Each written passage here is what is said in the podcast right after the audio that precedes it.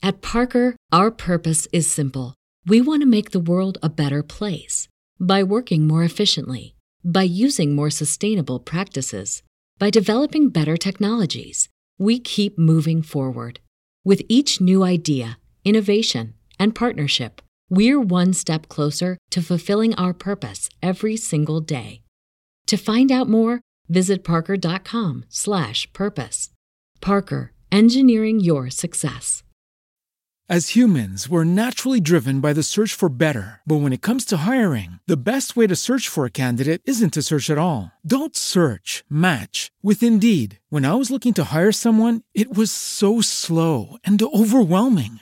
I wish I had used Indeed. If you need to hire, you need Indeed. Indeed is your matching and hiring platform with over 350 million global monthly visitors, according to Indeed data, and a matching engine that helps you find quality candidates fast. Ditch the busy work. Use Indeed for scheduling, screening, and messaging so you can connect with candidates faster. And Indeed doesn't just help you hire faster. 93% of employers agree Indeed delivers the highest quality matches compared to other job sites, according to a recent Indeed survey. And listeners of this show will get a $75 sponsored job credit to get your jobs more visibility at Indeed.com slash podcast. That's Indeed.com slash podcast. Terms and conditions apply or bust. Your home for all things crypto at Benzinga. My name is Logan, and I am joined by Ryan. How are you today? Doing well. Happy Friday, Logan. Happy Friday indeed.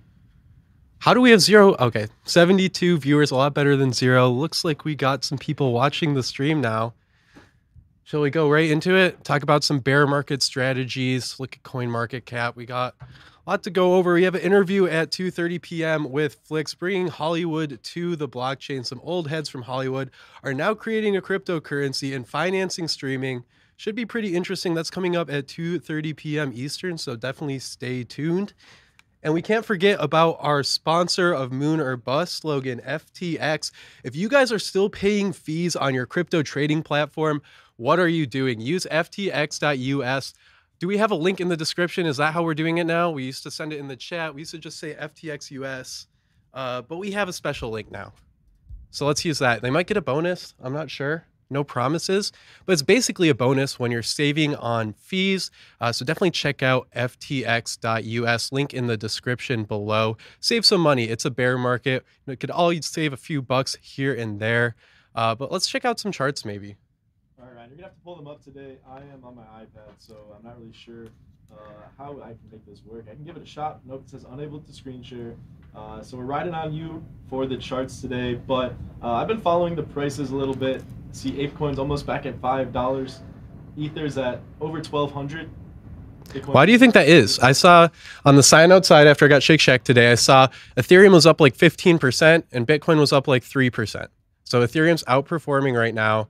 I think it might be because of the the Robinhood listing Uniswap to a small degree because that shows that some applications on Ethereum aren't securities. At least that's how I took it. I took it as there's probably some regulatory clarity with Uniswap, and that's why Robinhood finally listed the asset. Uh, maybe it's just a coincidence. I don't really know. They didn't say anything, but that's what I took from that news. Yeah, I thought that news was really significant as well. I don't know if you saw, but I made a TikTok about it at 0x Logan Ross. Make sure to follow me there. But uh, I actually got two notifications almost back to back. One was the Robinhood added Uniswap, and the other notification was a signal from the Federal Reserve from Blinken that uh, that de- decentralized finance may come to be more significant, more powerful, uh, and, and, that Uniswap news as well um, did convince me. Maybe I didn't I didn't think about the security angle, but I think you make a good a good point there. Remember when the rumors were going around like a year ago that Robinhood was going to integrate Uniswap into their platform.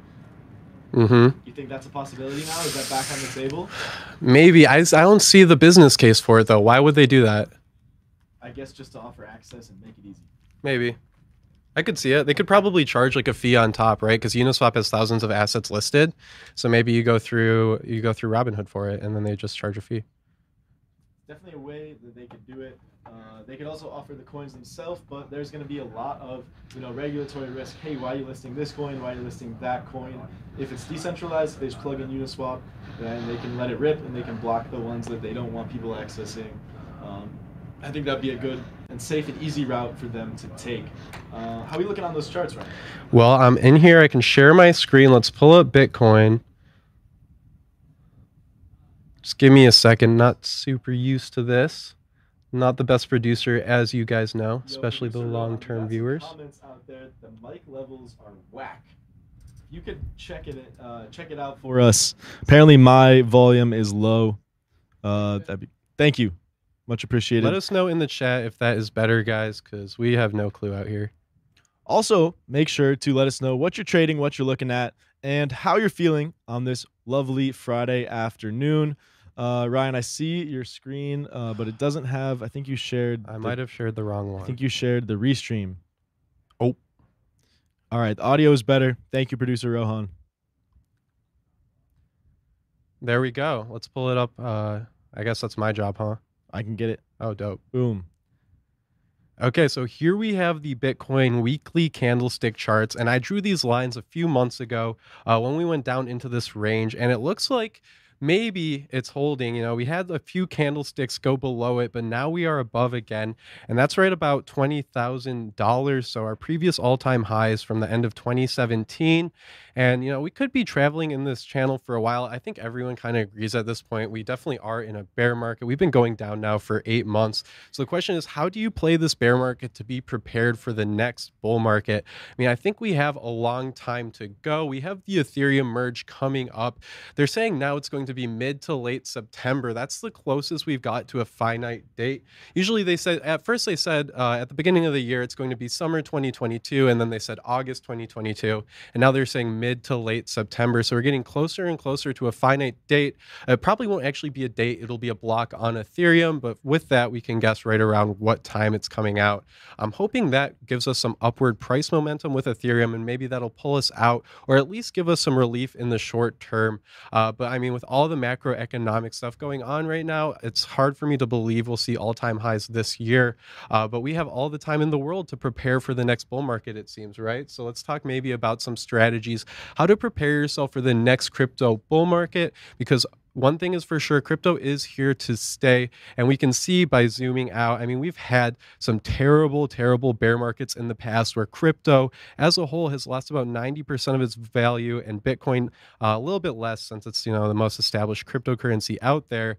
Uh, but i mean check out this chart right? We've gone down 80 90% back in 2015 we saw probably an 80% dip back in 2013 we saw 85% dip in 2018 so i don't think this is going to be any different they're just giving us some more time to prepare before we see new all-time highs down the road Yeah, Ryan, I agree with you there. This uh, certainly doesn't seem like the end of crypto, in my opinion, especially when you put it on this log chart or the the non-log chart. Which one is this? this is log Okay, got the log chart here. We, we zoom out. It's up only. And this you couldn't even see if it wasn't a log chart, right? Because the gains over the past year have been way too big. The gains in 2017 were way too big. So all of this essentially just looks like a flat line if it's not a log chart. That's why we use it to show you guys the trend with exponential growth because you can't really see these price movements from 2012 till 2017 on a normal chart because the gains over the past couple years have been so large. We got Lord Byron out here in the chat saying he needs to buy a big bag of Polygon. Ryan, if you could give us an overview, we haven't talked about fundamentals in a while. What is what is Polygon? What Yeah. is scaling? You like Polygon? dope. Yeah, Polygon is an application on Ethereum. It's a sidechain that you can use to get around high gas fees, often referred to as a layer two. But the Polygon out right now is a sidechain. I guess you could call it a layer two, uh, but a more true layer two using ZK proofs is coming out with Polygon. Uh, something that people may not realize is Polygon's actually releasing five different chains. I think some of them might be application specific, but I know they're messing around with a lot of different technologies to find the best way to scale Ethereum. Polygon Hermez is coming out soon. If it hasn't already launched, I haven't been keeping up with it. Do you know if it's been Mm. launched? I do not know. Uh, if I not, can take a quick look out though. soon for sure. Yeah, fact check me on that one. But we have a reporter actually going to ETHCC next week, Europe's biggest conference for Ethereum, and Polygon Hermez will have some big news there. He'll be interviewing the team. I'm really excited for that. I mean, I wish I could go, uh, but London is far away. Luckily, he is in Europe for the summer. Uh, so stay tuned on benzinga.com. We will have some fire interviews coming out from ETHCC. I mean, there's huge names there. We got Gitcoin, which we've interviewed at some other conferences before. We got Aave, we got Uniswap, we got all the big protocols at ETHCC. So I'm really excited to see what comes out of that. All right, Ryan. I'm doing some research into the Hermez uh, chain, and I can't see exactly if it's open. But w- what I did read that I was unaware of is that there's a separate token for it. Hmm. The HEZ token. Uh, after Hermez network merged with Polygon, the HEZ token has been indexed to Matic token.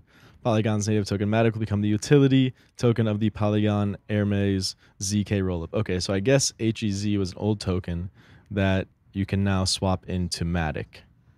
So no airdrop. You got me excited for a second. Unfortunately, no airdrop. Okay. Uh, that is a, an outdated token, I guess. Uh, but this is uh, maybe maybe out, maybe public. It's a good question. We'll have to try it. Logan, I pulled up the ETH chart on the stream here.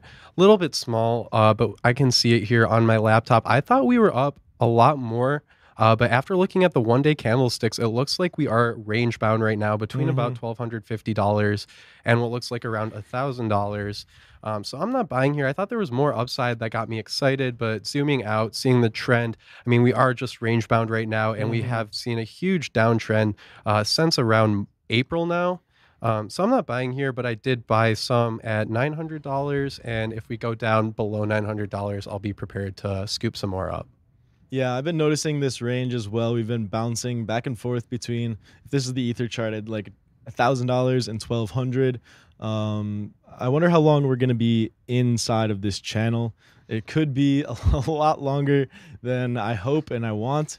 Um, but Ryan, what's your take? How long do you think the market's gonna have to go sideways before we can see another move to the up or downside? No, I have no idea. Like I say, I don't have a crystal ball. And even if I did have a crystal ball, I don't know how to use a crystal ball. Shoot. So I don't really know. Um, but what I will say is we probably will either see downside pretty quickly. And by that, I mean within the next month, we'll see another leg down or we'll be range bound.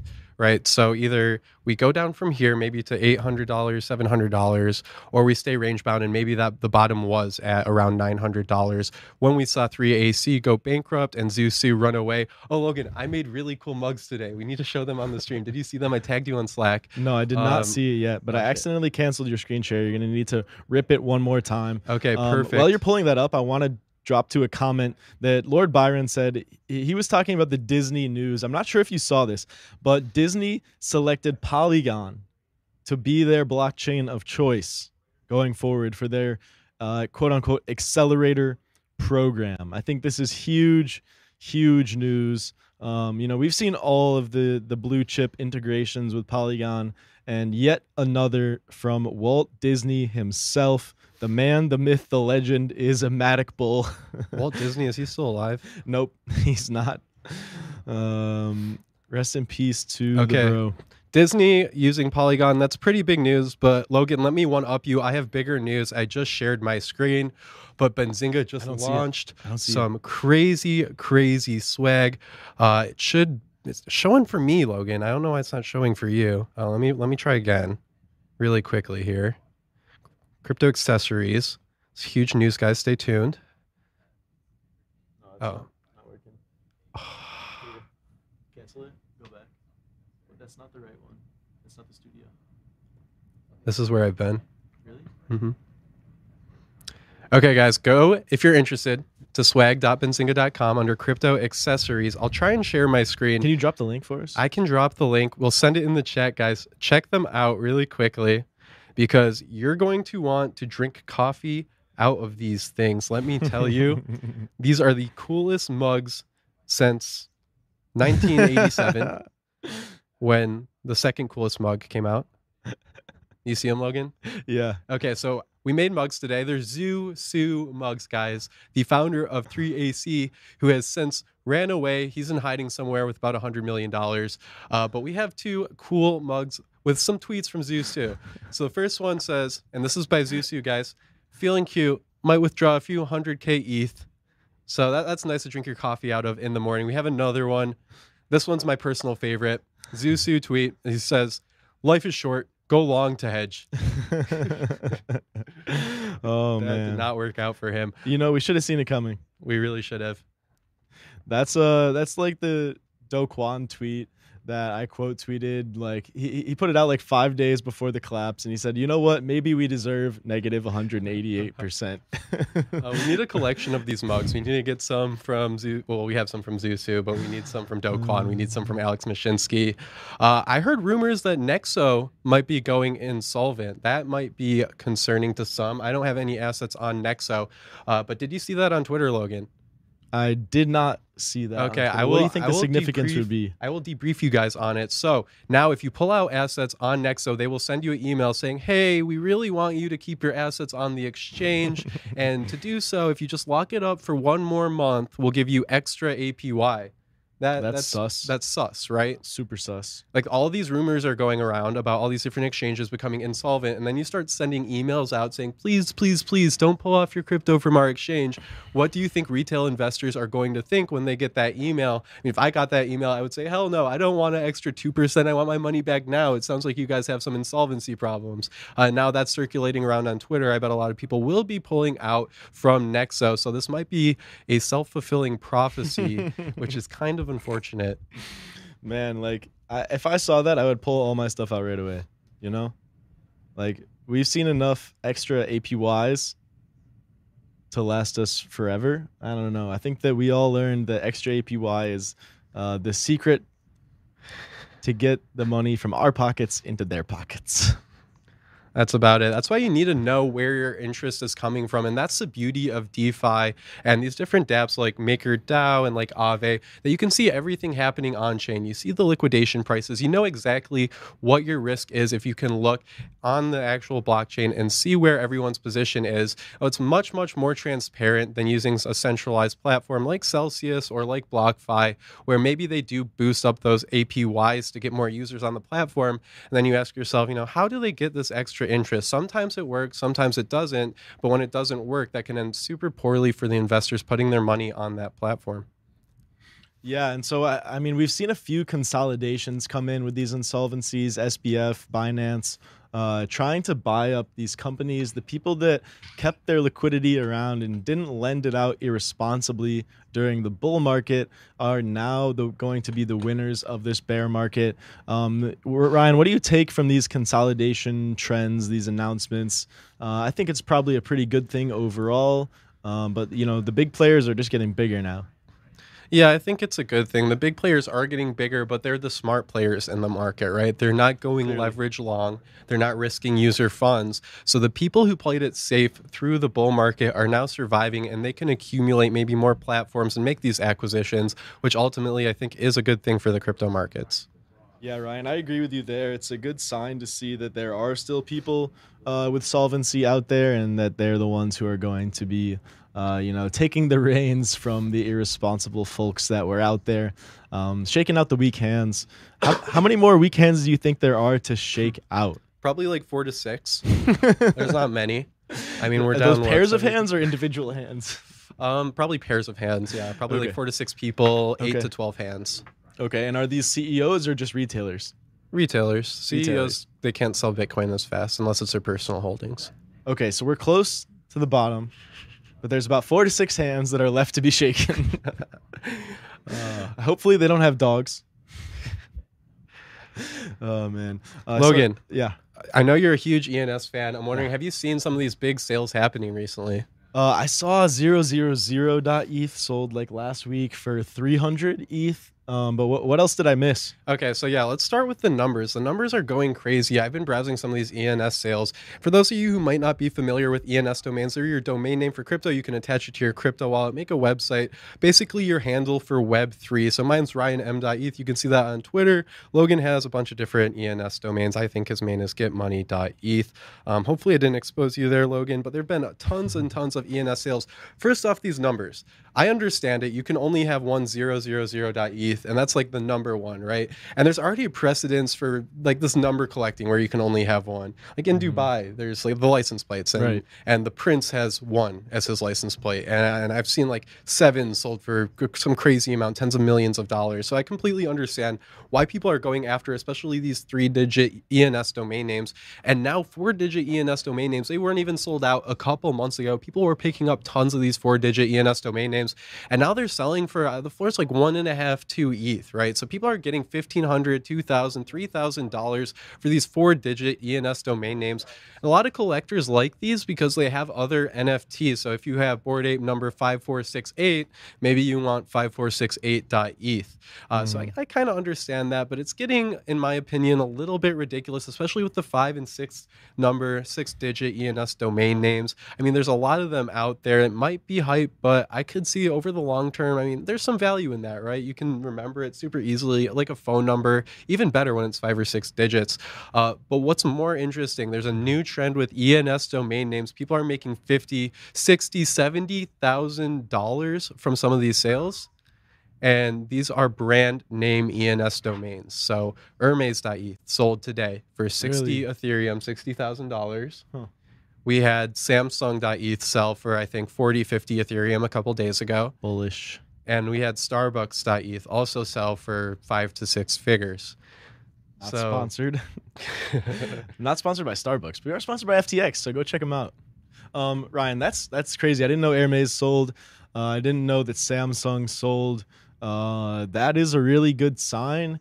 Um, and you know, I've had this this thought occur to me before, mostly because all my other bags are worthless. But what if ENS is the biggest bag of all? What if that's the best play? We've been talking about it for over a year, probably. I think definitely over a year Mhm. at this point. We watched the airdrop happen. We watched the token dump. and now we're seeing all these big sales during a bear market. I mean, ENS probably has more volume than a lot of these other projects right now, on a, especially on a day like today when we have some of these big brand names selling. Uh, I might have to go check my wallet, go try to relist some of them, stack some ETH. But yeah, I, I really like ENS domains. I think that there's a huge use case for them, uh, particularly when it comes to the subdomains, right? So we, we already heard from Coinbase that they're going to be issuing all of their users, uh, you know, their free subdomain. They're working on an Ethereum improvement proposal that will allow uh, the ENS subdomains to be routed through, uh, you know, a centralized party. This way, Coinbase.eth, you know, you send it to Ryan.coinbase.eth, and, and Coinbase is able to, uh, you know, route it to Ryan. Right? They don't have to pay. Doesn't have to be on chain. Um, so this is really going to scale the readability, the usability of these addresses, and the adoption of these addresses. Uh, I think that the Ethereum name service is a pretty big no-brainer um, when it comes to you know function, when it comes to making Ethereum more user-friendly and more adoptable. Yeah, I really like this news about Coinbase because now all of a sudden there's going to be hundreds of thousands of people that have some type of .eth domain name. They'll know how to use it. And we said the same thing about Coinbase NFT, and then look how that turned out. so let's be a little bit wary here about the subdomains with .eth for Coinbase. But I think this will drive adoption further, especially when people realize that they need to hold custody of their own funds. So all these traders right now that are holding funds on Coinbase, eventually, at least I think, they'll transfer that out, or at least the bulk of their funds off of an exchange if they're holding over the long term and into their own wallet that they own the private keys of. And then do you really think that they're going to want to remember or copy and paste their Ethereum address that's 64 digits long? No, no, not at all. Especially when they already have a .eth domain name with Coinbase, they'll be used to it. They'll say, well, I have ryan.coinbase.eth. Now let me get ryan.eth for my other wallet that I hold the, the private keys to. Yeah, Ryan, I agree with you there. And so does Matthew Diab in the chat. ENS is genius. Uh, look at the current domain market.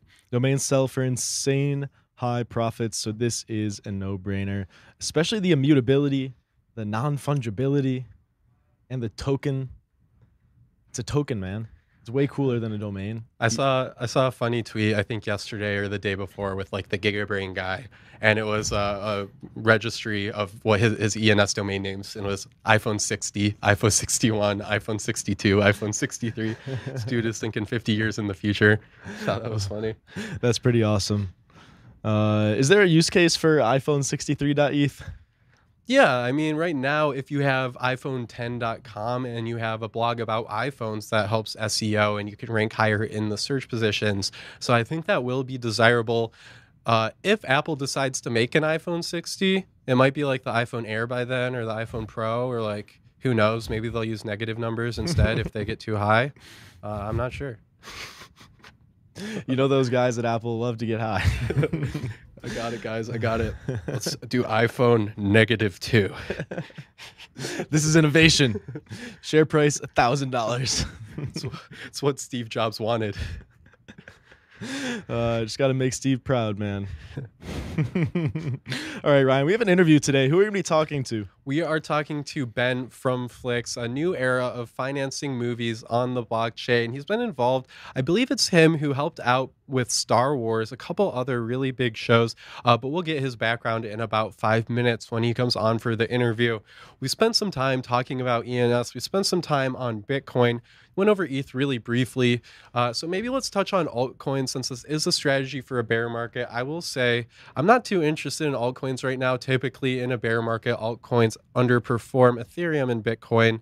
Uh, so it's more of a bull market play. But maybe there's maybe there's some undervalued picks here. Uh, Logan, do you have your eyes on any altcoins? Uh, I know that we're both probably not buying right now, mm-hmm. but is anything of interest to you? Yeah, I would look at the DeFi sector right now. I mean, we've been bullish on DeFi for two years.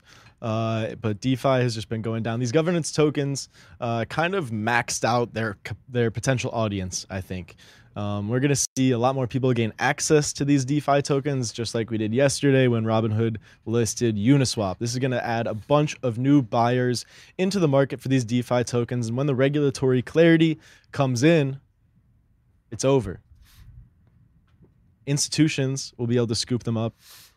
People with huge stakes will be able to scoop them up. Governance tokens might actually have some real value once there is more of an institutional demand for them, institutional demand for the products as well. It has to has to be demand for the protocol for there to be demand for the governance token, obviously, right? Yep. So, Ryan, if we could back up for a second, what is a governance token? A governance token gives you voting rights on a protocol. Typically, it doesn't have any inherent value other than being able to decide the future of a protocol. Uh, so these applications on Ethereum, they're decentralized, so it's not a team making the decision for it. Instead, it's the people that own the tokens can vote on different proposals and then push them through for updates. Uh, Logan, I've been thinking over the past couple days about Uniswap. And I've thought of a bear case that's stuck in my mind, and I want to get your opinion on it. Being that we both hold Uniswap, I mean, I've held Uniswap since the airdrop. I didn't get it, I was a couple days late to the airdrop, but I ended up picking it up right after for around $3 and I've been holding ever since. Uh, basically lost all my gains, but that's okay. Now I have a bear case against them. So this is how it goes. Uniswap was the first AMM. AMM's uh, automated market maker, basically a very simple way to trade crypto using a very simple math function. The reason they do this instead of order books is because Ethereum's block size is too small and the throughput is too small to have these order books on the blockchain. So instead, they use a mathematical equation that balances out the pool with two crypto assets, and that's how you can trade on their DEX. Right now, they have, I'm pretty sure, the most total volume volume lock. They also do a ton of, of volume on their platform. But my question is if Ethereum scales and layer twos take off, then why not have order books on DeFi? We're already seeing it on some other blockchains. Maybe AMMs will be obsolete in a couple years. Can Uniswap adopt to that or adapt to that or no? That's a great question. So, my initial reaction is uh, that I do think that the prevalence of order book dexes on layer twos will be much greater, right? The, the use case for Uniswap is not there as much when you can have that order book. Um, but on mainnet, on Ethereum, we still can't, don't have space for it. So I think that Uniswap will still provide the high value safety exchange on mainnet. Um, but that is an interesting point that I hadn't really thought about too much. Um, and, and, you know the whole idea of the reason for an automated market maker being the lack of space for an order book uh, it's not something that I think people think about a lot. You know, they see, hey, you have this simple math function that allows me to swap.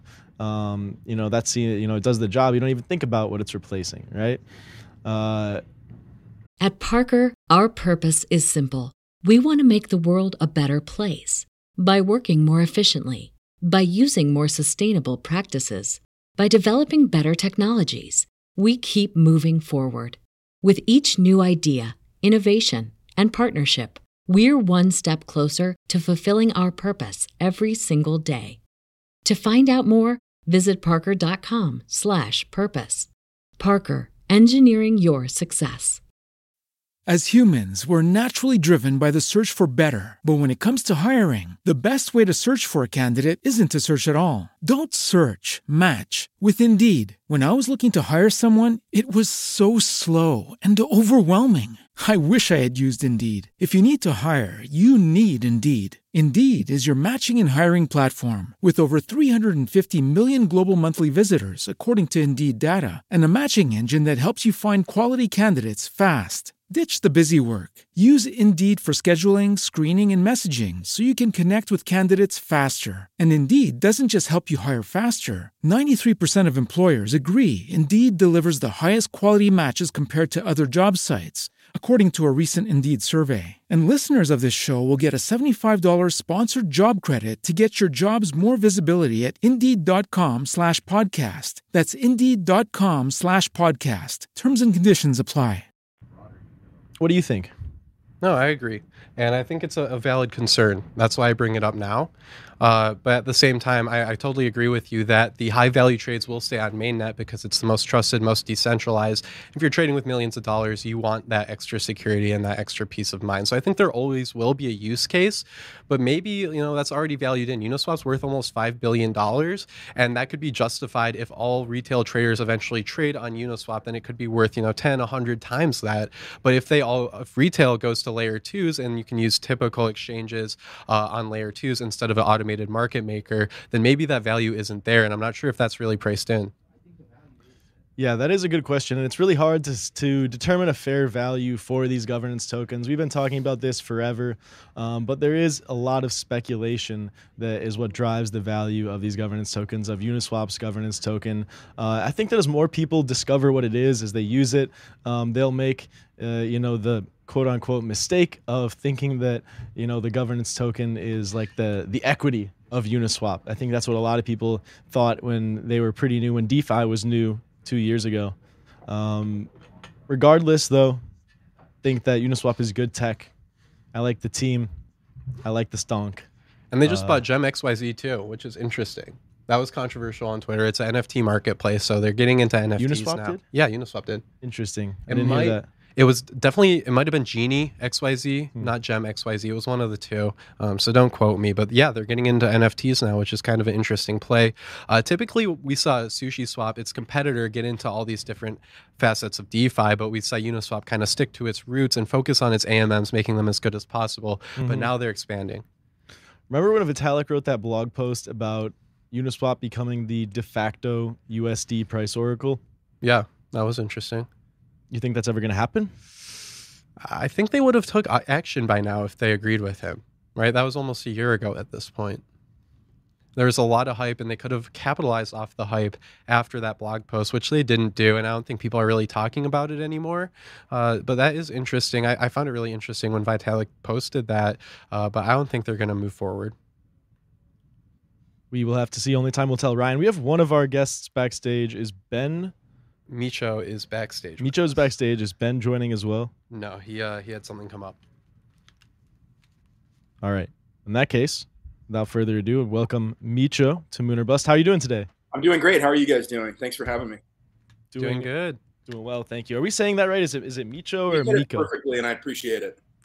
Awesome. Glad to hear it. Uh, so yeah, if we could kick off with some background about you, um, your journey through life, through Hollywood into the Web3 space, that would be awesome.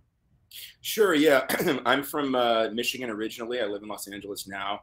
I've, um, you know, went to went to undergrad studying kind of political theory, thinking I was going to be a lawyer like a lot of other people do. But I actually met my um, co-founder and, and, producing partner Ben at, at college at Michigan State. we just started making movies. We weren't in any film programs when we started. Uh, we just got together and started making feature films and moved to Hollywood. And um, that's where I uh, started working for a company called The Asylum that produces crazy B movies. And in that role as head of development for them, I wrote the story of Sharknado, the first Sharknado movie, and then you know that blew up, and I oversaw the development of the, the next few uh, while I was there. And at a certain point, I left to start a production company with with Ben, and um, over the years, we came up with this idea of of uh, doing Flix. All right, I have to ask, where did the idea of Sharknado come from? So there, so Sci-Fi, the Sci-Fi Channel, um, at the company that I worked for, we we made a lot of these movies of the week with them. They came to us and said, "Okay, we want to we want to do a movie with like sharks in a storm," and huh. somebody had the idea. I think the director indirectly had the title Sharknado from another project, and then my role was to put the pieces together and write the actual story, uh, the treatment before the script. Um, so it's like a lot of people had a lot to do with it uh, as a team. Awesome. Yeah, I don't do well with scary movies, so I haven't seen it yet. Uh, but if I get maybe Logan to watch it with me, I'll, I'll definitely check it out because I've seen it. I've seen it all around on, on Twitter and everything. I mean, seems seems like a ridiculously fun movie. So uh, I always feel like I always feel like scary movies are wasted on people who watch scary movies because if you do watch scary movies, it becomes, you know, it becomes like a heroin fix where like the first time, like I remember when I saw The Exorcist for the first time as a teenager, I was the whole movie I was like barely could watch. It was so scary. But then you get that experience enough times, and then next thing you know, nothing scares you anymore. So I always I always want people in my life who don't watch horror movies like please just watch one with me. so maybe That's you funny. know Logan can, can hold your hand through it. no promises. So, Meech, I'm, I'm curious, how do you come up with the idea for Flix? Well, you know, it was a team, kind of a team effort, but I, I was looking at, um, looking at the crypto market, which I'm sure we'll get into, and we're talking, you know, just late 2021, which was a great, a great time for for tokens and NFTs. Um, a friend of mine, our one of our silent partners, because I should add that like Ben and I are the Hollywood side, but then there are crypto people that are part of it as well who aren't doxxed. Um, we are doxxed just as a way of saying to the community, both the both the crypto community and the Hollywood community, like we're not screwing around. We are serious about doing this. We're putting our names behind it.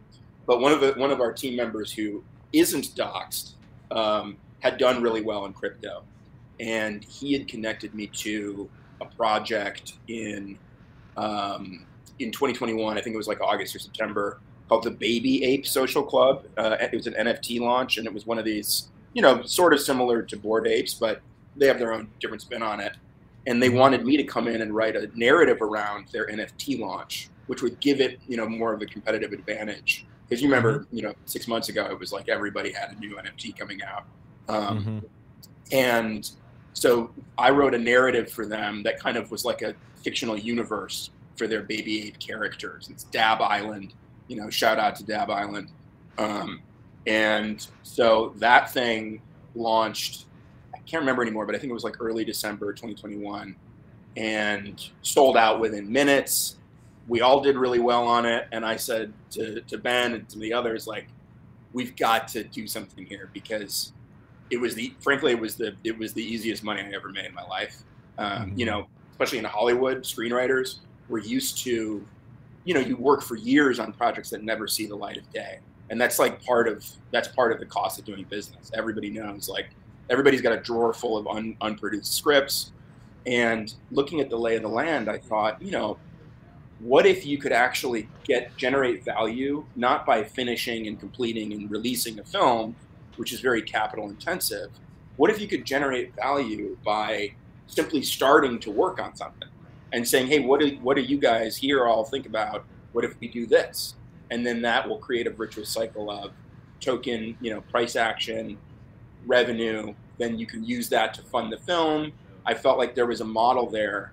Um, also inspired a little bit by looking at what happened with um, the MRI, M- MRI token, the Marshall Rogan Inu, where they were able to create a real world utility that actually provided money to MMA fighters um, and you know created a virtuous cycle of, of token uh, um, uh, price action. So that's kind of all So- the moving pieces. That's that's actually really interesting. I have a question about that. So Flix is actually a fork of the MRI token. Why do you choose to fork a token instead of build your own? Uh, that that question's for me because I'm the Hollywood guy. It's a little above my pay grade, but Okay. uh, you know, I'm sure there's there's a good reason for that. I think it's just it's the the ease and simplicity of it. Uh, And can you I- explain, uh, if you're familiar, can you explain MRI token because I'm not familiar with it? So maybe that will give us some context to the different dynamics of the token. Yeah, I'll, I'll tell you what I know about the MRI token, which is that the concept is in MMA, and I'm not a big fight fan, but in MMA, like a lot of professional sports, you have a tier at the top, which makes a lot of money on endorsements and prize money and whatever. And then you have a bunch of amateurs down at the bottom. But then there's this fragile middle, which are people who do make a living doing fights, but it's like they're barely scraping by. So you know they might be making 40 50 60 thousand dollars a year which is not a lot of money when you have to pay for your travel pay for your medical expenses. So mri gives those guys they a, a, a portion of the if not all of the sell tax goes to struggling fighters who then in turn promote the token and it becomes this virtuous cycle.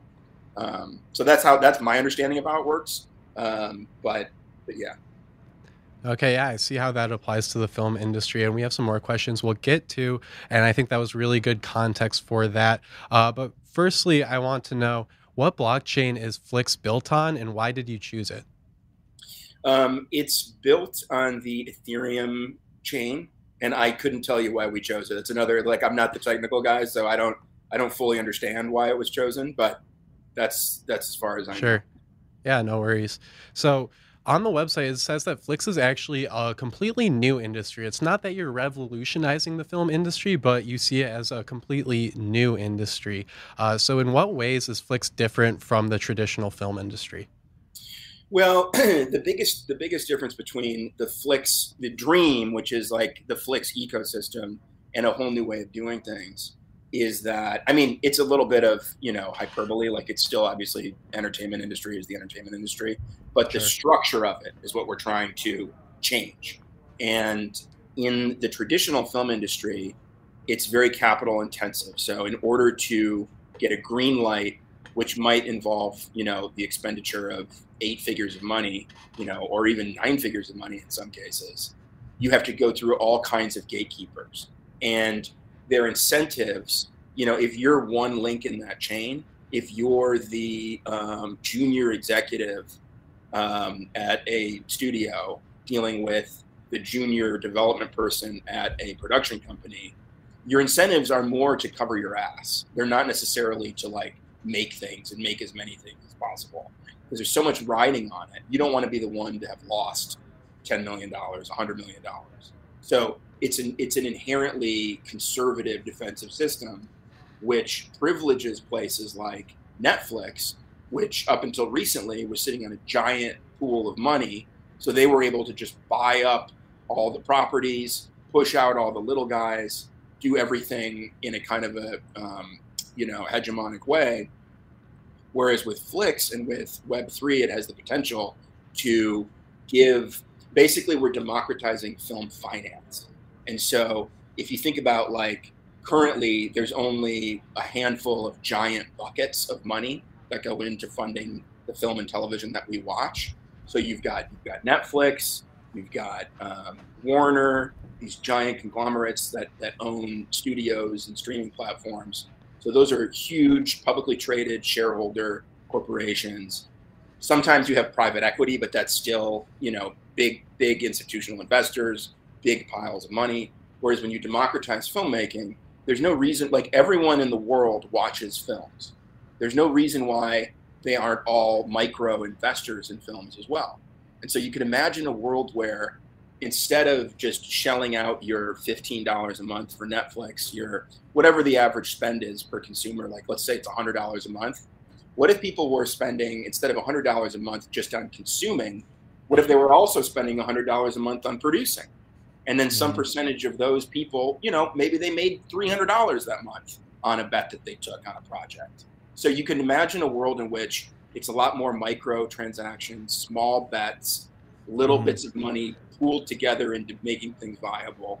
It's a it's a lot more efficient way to allocate capital. Um, so, so say that I invest in Ryan's movie here. How does he get the money back to me? Well, in the in the Flix case, you're not you're not directly investing in a movie.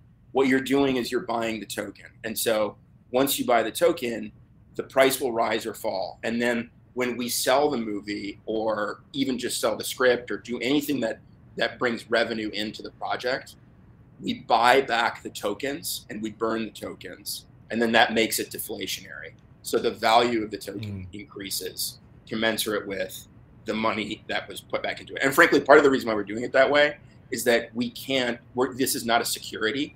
So there is obviously the model of the stock market where you buy you buy stock in a company and, and things like that. That's not what this is because it's illegal to do that mm-hmm. without going through the SEC. So it's an indirect way that the token rises in value, but it's it's buying and burning. Is basically to answer your question.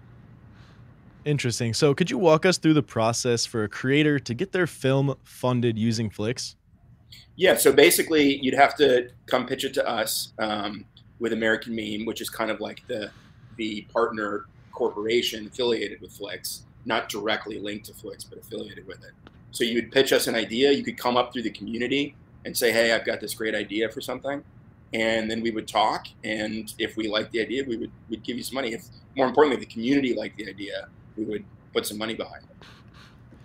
So the funding is really community driven. Do you think this has ramifications for up and coming actors? Because I know in the traditional markets, investors will say, no, I need to have this huge actor in the movie because I know it will sell. Uh, whereas if the community really likes the, the movie being made, maybe that's not so much the case. Yeah. I mean, you could, and the beauty is it can go both ways. So you could have uh, a project where it doesn't necessarily need the star power because there's a fan base already generated in the community um, you know, frankly, our community is not very big right now because the market's been so terrible. Our price is low, and like everybody else, it's like we're just kind of hanging on right now during this, you know, crypto winter. But you can imagine a world in which, yeah, the community is big enough where you have a built-in audience already, and you don't need to mess around with casting a big name. But even if you do need to cast the name, we're going through this process now where we say to somebody like, "Hey, look, we can pay you.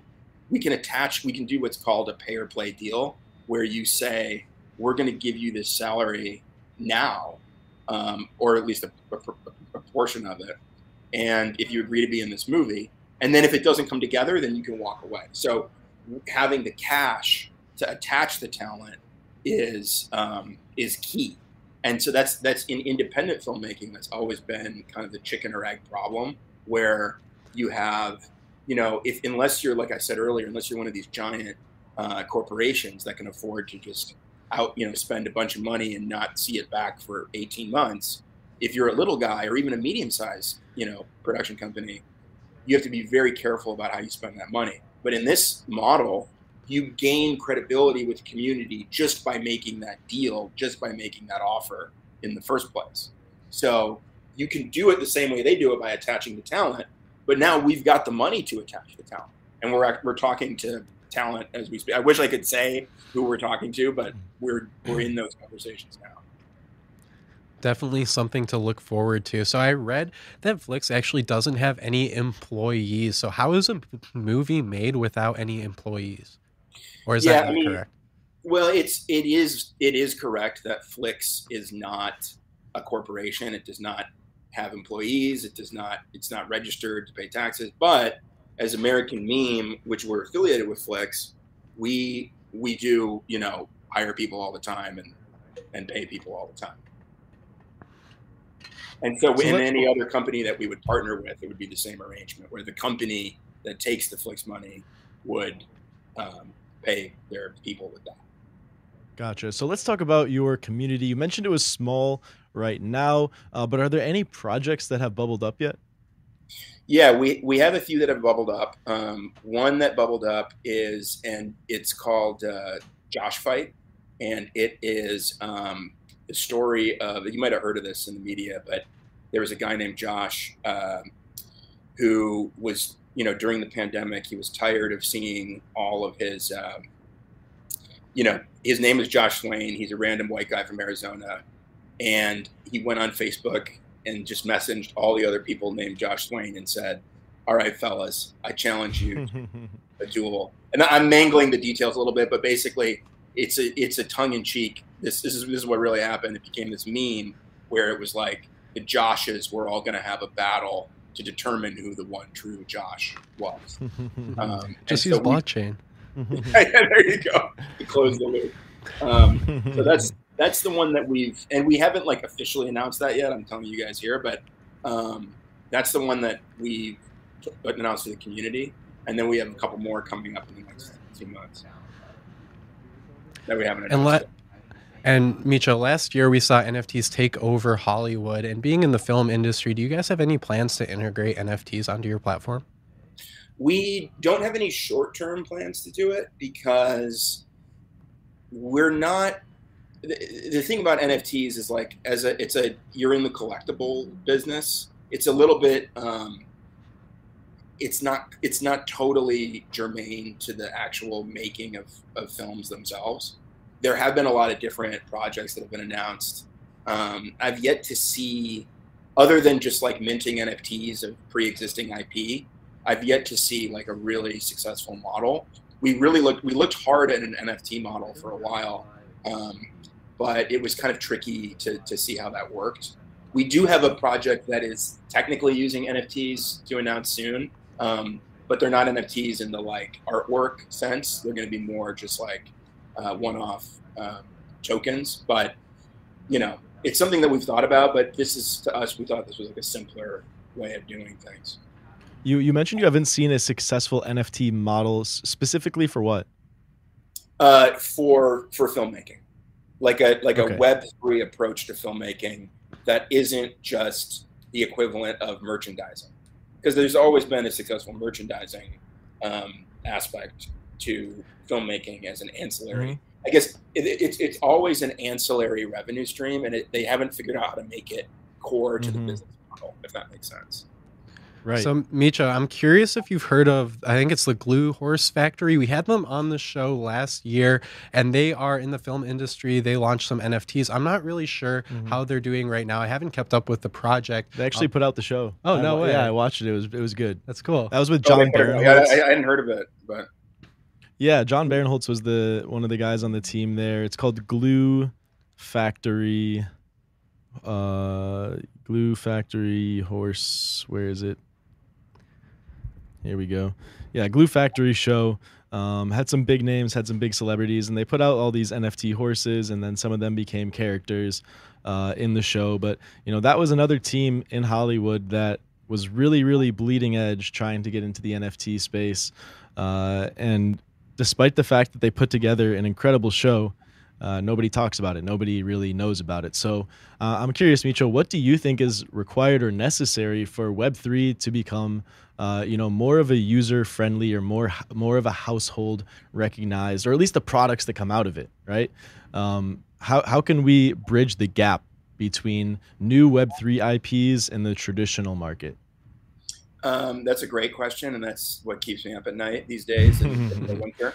Um, and I think there's it's two things. One is it's got to be easy for dummies like me to buy the tokens and the NFTs. Like it's too hard, you know. And it, uh, frankly, it's too hard to buy Flix. There's nothing we can do about it yet, but it's just complicated. You know, it's it's a tricky thing, and it takes a certain kind of person who's already tech savvy to buy into it. And it's intimidating for people. Frankly, like I said, even like me, you know, the only reason I'm involved is because I was hired by an NFT project to do the, the, the writing part, which, you know, but my experience with crypto as a as an investor, as a consumer, is like I use the PayPal interface to buy um, Ethereum and Bitcoin Mhm. because I'm a dummy who needs things to be easy, and I think the median consumer is is is dumb as me.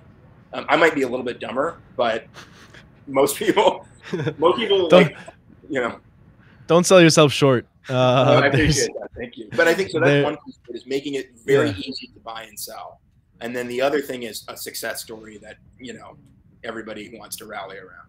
So those are the Mm. two components. Interesting. Do you think Bored Ape Yacht Club could be that? Um, I think they have a huge advantage of incumbency of being the biggest, uh, you know, NFT brand. And Mhm. I was actually at, or no, I, I was a friend of mine. They had a they had a pop up restaurant. Like their IP model of letting you own the rights to your Bored Ape is a genius innovation in in Mhm. IP, and that points the way toward you know success. But the problem is, and it's the same problem I think that your your horse glue uh, guests had, Mhm. maybe, is that like you're placing all of your bets on this one concept, Bored Apes. Right. Okay, maybe they are, you know, maybe they're a, uh limo driver, maybe they run a whatever, but it's like one character. And even if you look Mhm. at Disney, it's not just Mickey Mouse. It's Mickey Mouse, Donald Duck, Def, you know, there's all Mhm. kinds of brands and IP associated with it. And so the, the, the tricky thing about the Bored Ape um, model is just that at the end of the day, it's apes. And there's, there's Mhm. a ceiling to what that can do. Whereas what we're asking people to invest in is a, a new mode of film finance, which is a little more dry and less sexy when you talk about it. But when you think it's like, yeah, why, why don't, why do we all shovel $150 a month to various cable companies and streamers and stuff without any hope of making any of that back? Like, what if you could? What if in a given year you made more money on content than you spent on content? Even if it was just like a few hundred dollars, it would be kind of awesome, you know? Um, Mhm. And that has yet to be like, we, we're trying to get that message out there, and thanks for having me on. But like, that's, we see that as a great opportunity. Uh, yeah. So we only have a few minutes left, Micho. I hear you guys have a film festival coming up in 2023.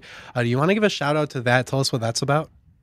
Yeah, so we're we're uh, we're looking to um, probably later this year we'll start accepting submissions, but it's a part of like what we're trying to do with the community, which is like a have a community event where people can come together and you know mix and mingle and, and feel like they're part of something, but also on a practical level, it's a great way to find new projects um, Mhm. and a great way to find new collaborators because you never know who's out there making cool stuff. I mean, if you look at like you know, basically what Sundance was 30 years ago.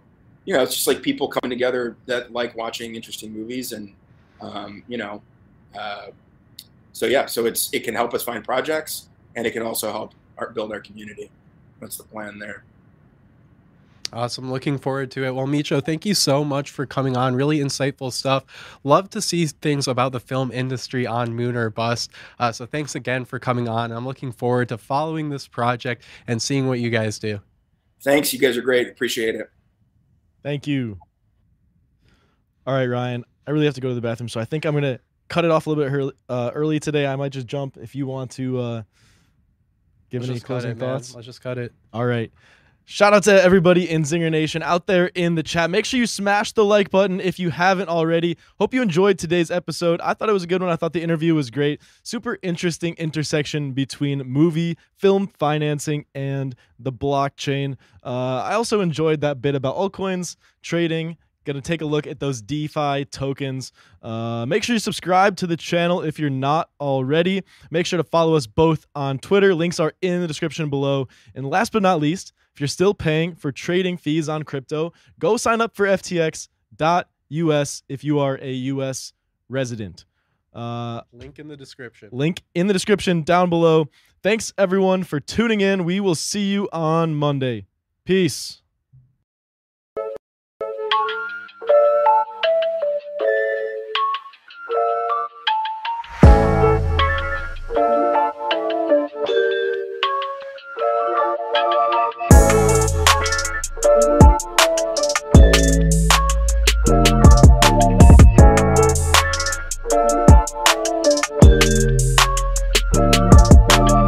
At Parker, our purpose is simple.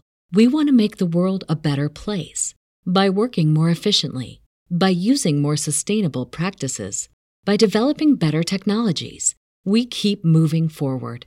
With each new idea, innovation, and partnership, we're one step closer to fulfilling our purpose every single day. To find out more, Visit parker.com/purpose. Parker, engineering your success.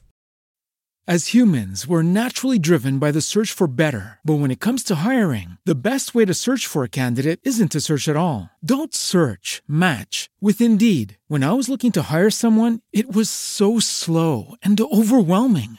I wish I had used Indeed. If you need to hire, you need Indeed. Indeed is your matching and hiring platform with over 350 million global monthly visitors, according to Indeed data, and a matching engine that helps you find quality candidates fast. Ditch the busy work. Use Indeed for scheduling, screening, and messaging so you can connect with candidates faster. And Indeed doesn't just help you hire faster. 93% of employers agree Indeed delivers the highest quality matches compared to other job sites, according to a recent Indeed survey. And listeners of this show will get a $75 sponsored job credit to get your jobs more visibility at Indeed.com slash podcast. That's Indeed.com slash podcast. Terms and conditions apply.